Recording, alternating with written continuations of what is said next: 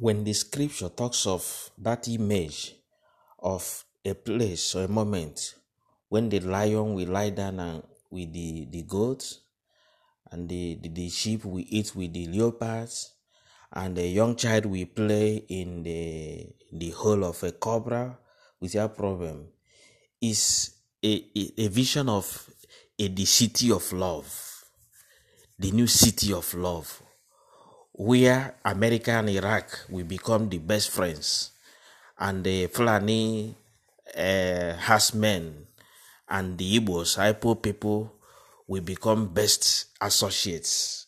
Where Buhari will give a, a Sultana, the, the, the, the, the administrator, the head of NNPC, is is just talking of the city of love I greet you with the peace of Christ on this Friday, 23rd August. The reading of today, they, they will begin the story of Ruth.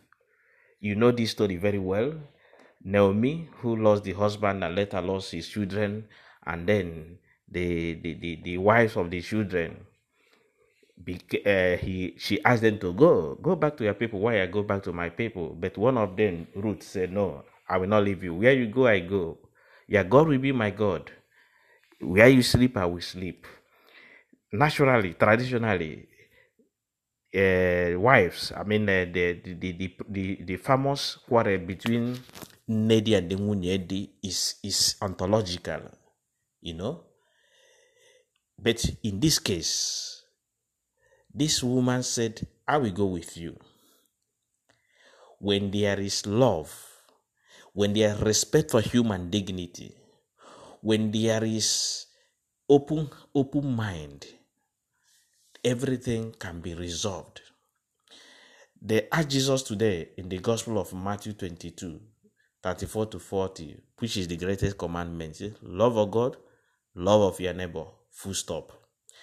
Do you know it is because of this mystery of love that counteracted the, the, the ontological quarrel enmity between Eh, eh, eh, nwunye and Nedi that made Ruth to go with Naomi.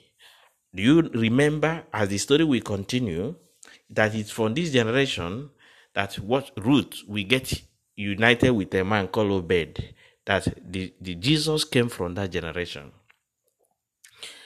That love reign between you and your own and you will feel heaven on earth. Allow love to reign between you and your wife and your children your family, in your community, and you will begin to live heaven on earth, and things will become so easy. Think of the other. Think of the other person. Let love reign in everything. Let God be all and man be nothing. And we will be in the kingdom of God today. Stay blessed today as you offer your prayers, your, your sacrifices, and everything today, that love will reign, that brothers will love each other, that Nedi and Munyedi will live together, that families will be in peace.